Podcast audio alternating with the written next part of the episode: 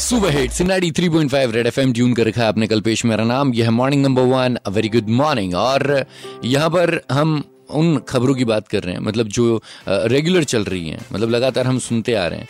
इस वक्त हमारे साथ ऑब्वियसली मैं रेप की खबरों की बात कर रहा हूँ। इस वक्त हमारे साथ साइकेट्रिस्ट महोदय हैं डॉक्टर श्रेयांश जैन साहब।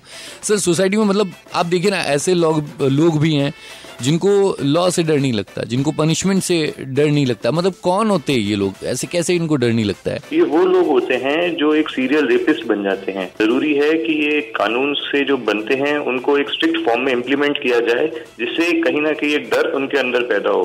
तो एक स्ट्रॉन्ग लॉ एनफोर्समेंट की ज़रूरत है जहाँ पे एक समाज में डर पैदा हो। लेकिन सर ये तो डरते ही नहीं है ना? मतलब कानून से या पनिशमेंट से तो बिल्कुल ही नहीं डरते तभी तो इस तरह का क्राइम करते हैं।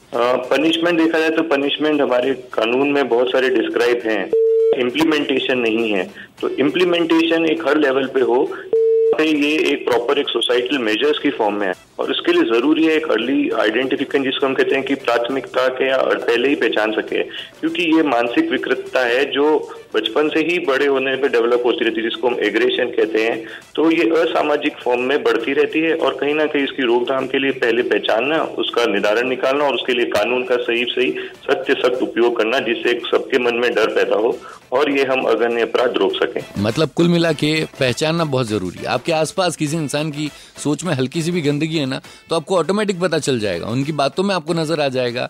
मतलब उनके जो हाव भाव हैं, उनके जो कमेंट्स होते हैं, उनके जो हँसी मज़ाक होते हैं ना उनसे आपको अंदाज़ा लग जाएगा। तो अगर अंदाज़ा लगे ना तो ऐसे लोगों को प्रमोट मत करो। ऐसे लोगों को चुप कराओ, तुरंत प्रभाव से।